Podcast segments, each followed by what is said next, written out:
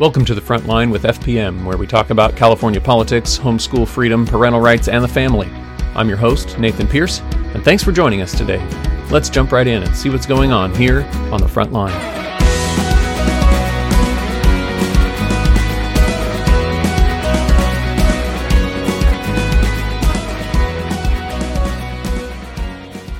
Well, hi, folks. Nathan Pierce here with Family Protection Ministries.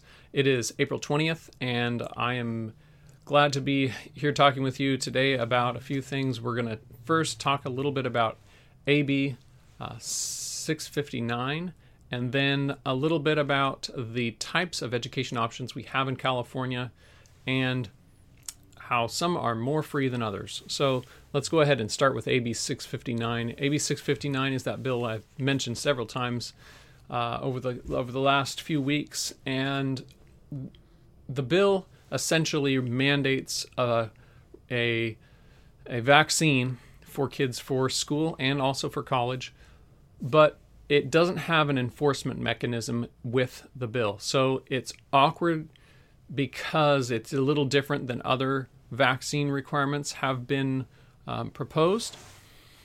Um, and that's uh, because the author wanted to give some flexibility and and in her words in the committee hearing she said yes it's a requirement but because there's no enforcement because the schools will not be required to check to see if somebody has been vaccinated yet um, it allows families more time to make their decision to uh, do get the required vaccine um, for their child. So um, the next question is so why why is this bill bad? So there's there's a number of issues here with this, and in order to get into them, we really have to back up a little bit to talk about what uh, the role of government is, role of civil government.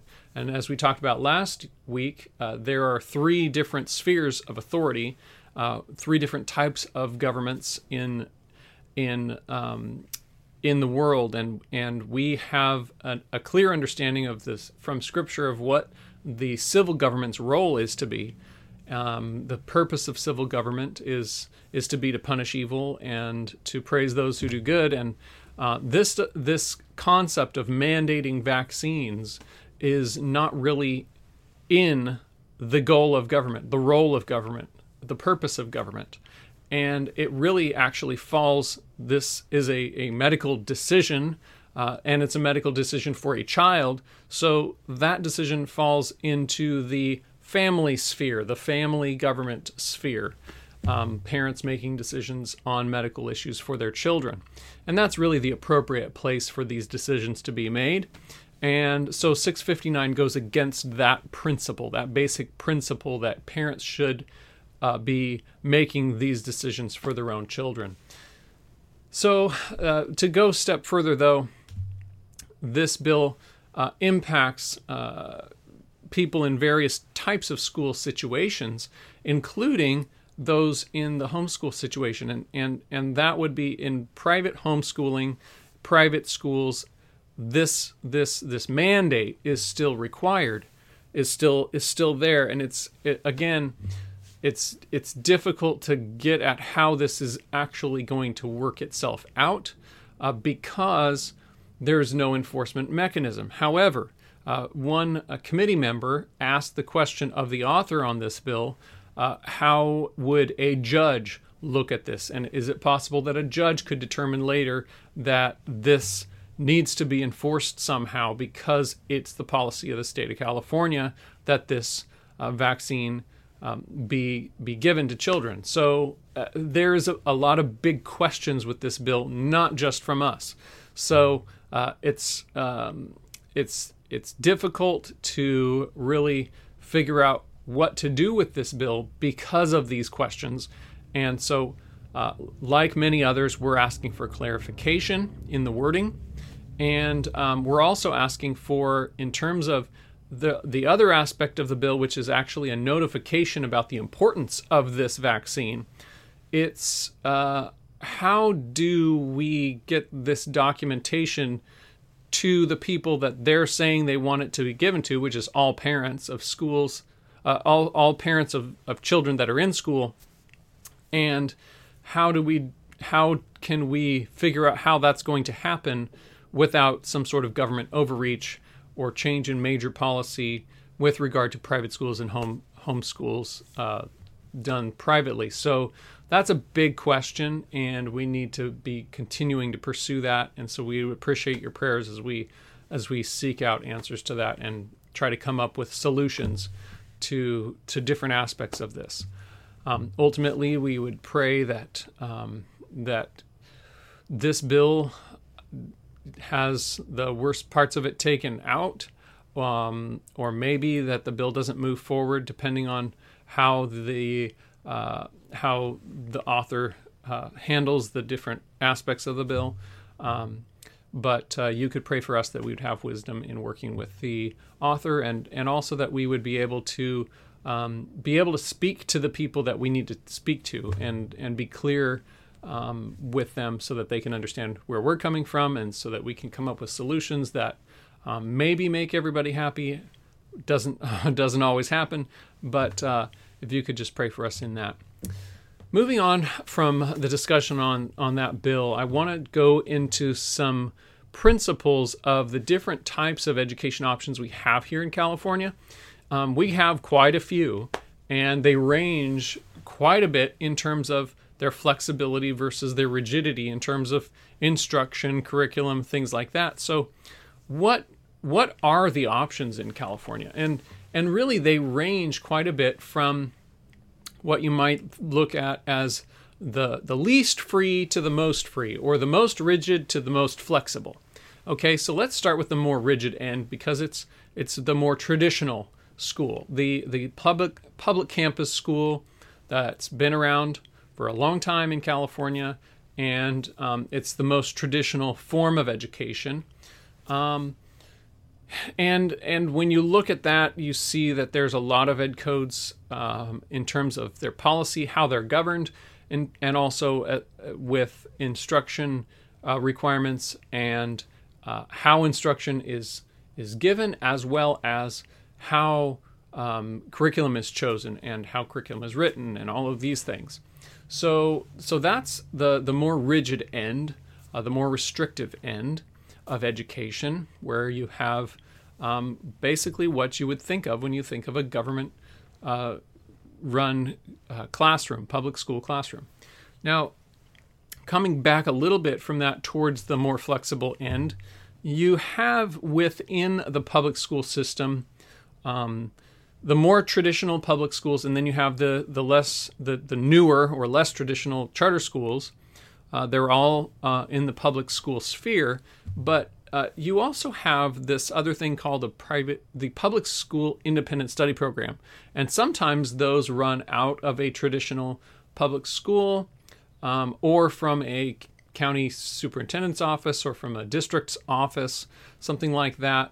And those may be a little more flexible because they're dealing with a student that's um, not physically um, always at the school's campus. Um, they may be um, at home for part or all the time. Um, but that's a slightly uh, less restrictive, um, maybe more flexible option designed for some students.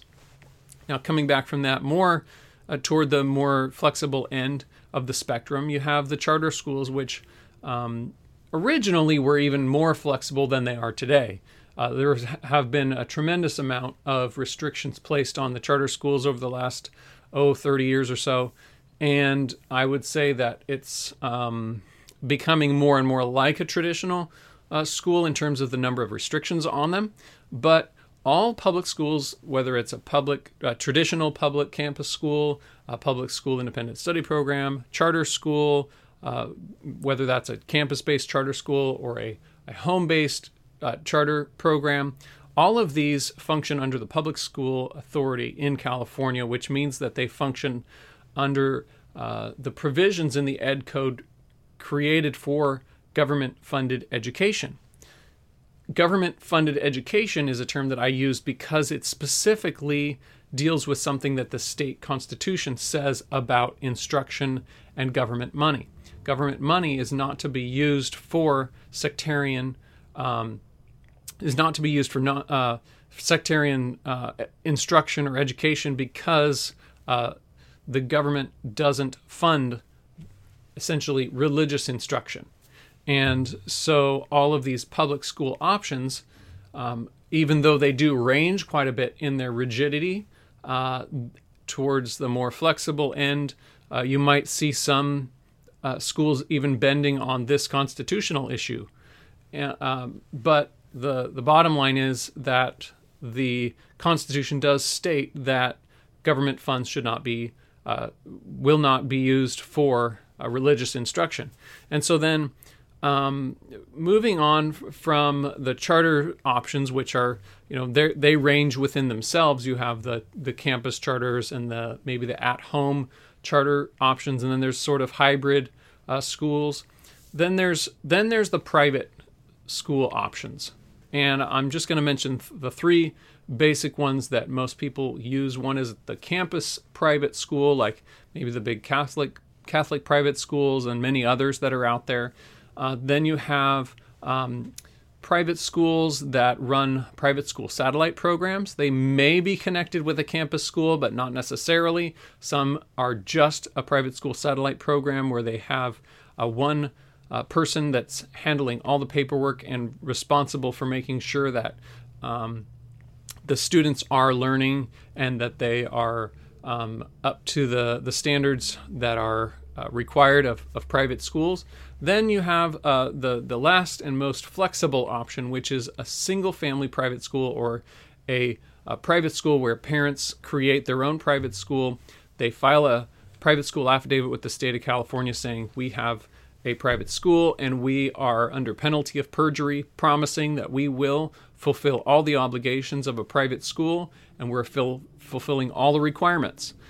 And it's a big uh, job, but it is also the most flexible option for uh, parents, for families in California.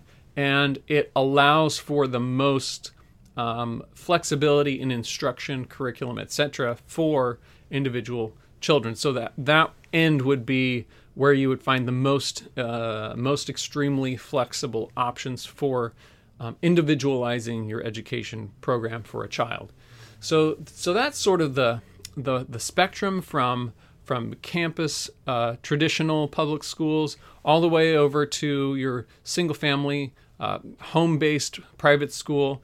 Um, with all of those options in between uh, you can you can visualize that um, at, towards the more you go towards the traditional private uh, traditional public campus school, the more rigid uh, the school, and the more you move toward the flexible end towards the single family private school, uh, you end up with more freedom and options. So if you're interested in, in learning a little more about this or visualizing it easier, there we do have a chart on our website. We call it our spectrum chart. Um, so you can check it out there on our on our website. Uh, there's another chart as well. That's our public v private chart, um, or public versus private education chart, which is also helpful in understanding how the law applies to different types of schools, um, because it goes into a little bit more technical um, code sections of what applies to where, but it also has a really clear line between public and private options that makes it um, easier to understand where uh, each individual education option sits with regard to the education code and the standards set up by the state. So, um, hopefully, this was helpful to you in understanding the variations on education options in California. And if you have questions, I'd love to hear them. Um, I'd love to follow up on this more in the future to help people understand better the different education options in the state and uh, what's the purpose of the different options? Why do we have so many? And um, really, um, what's uh, the best choice for different people? It's really individualized. So um, there's a lot of options out of there, and we're a big state, so we have lots of options. So hopefully that was helpful, and um, we'll be talking to you again soon. Thanks.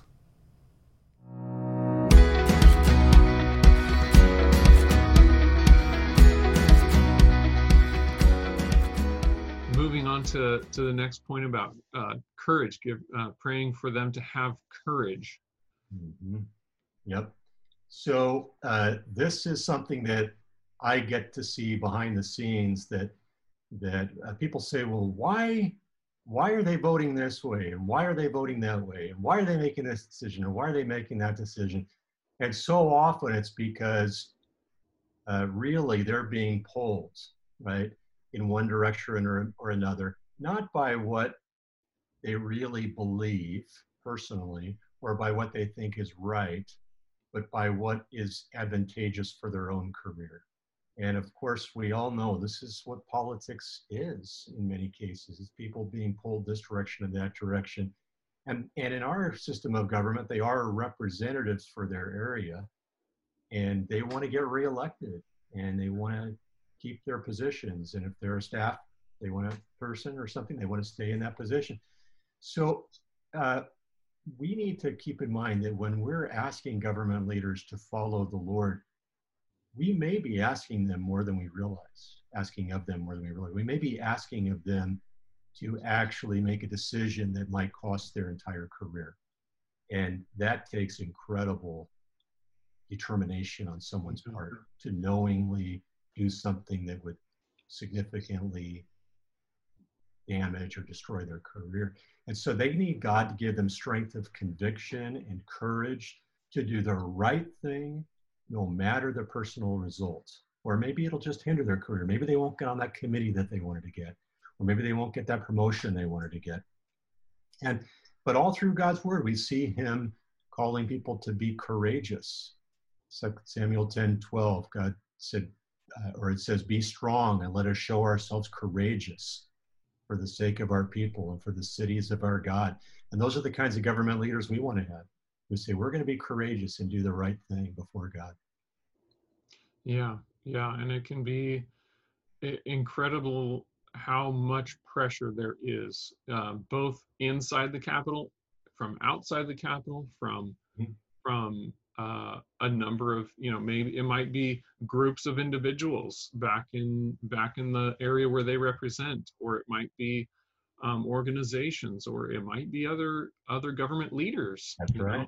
it can come from all over the place yeah and it can even be their staff government leaders have sometimes mm-hmm. told me i feel awkward voting this way because some of my staff feel different so there's personal dynamics as you're mentioning that we might not even be aware of. And so we need to pray for them to have that clarity, that wisdom, and that courage to do the right thing. Yeah. And it, and it can be hard, especially when when you're in the in the Capitol building itself, where there's so much pressure, even just inside the building, from lots of different places. Just being in there, there's pressure. Um, so, right. yeah, we do need to remember to to pray for for leaders for courage. Thanks for joining us for this episode of The Front Line with FPM. For more information about the topics we discuss here, check out Family Protection Ministries at fpmca.org and subscribe to our channel.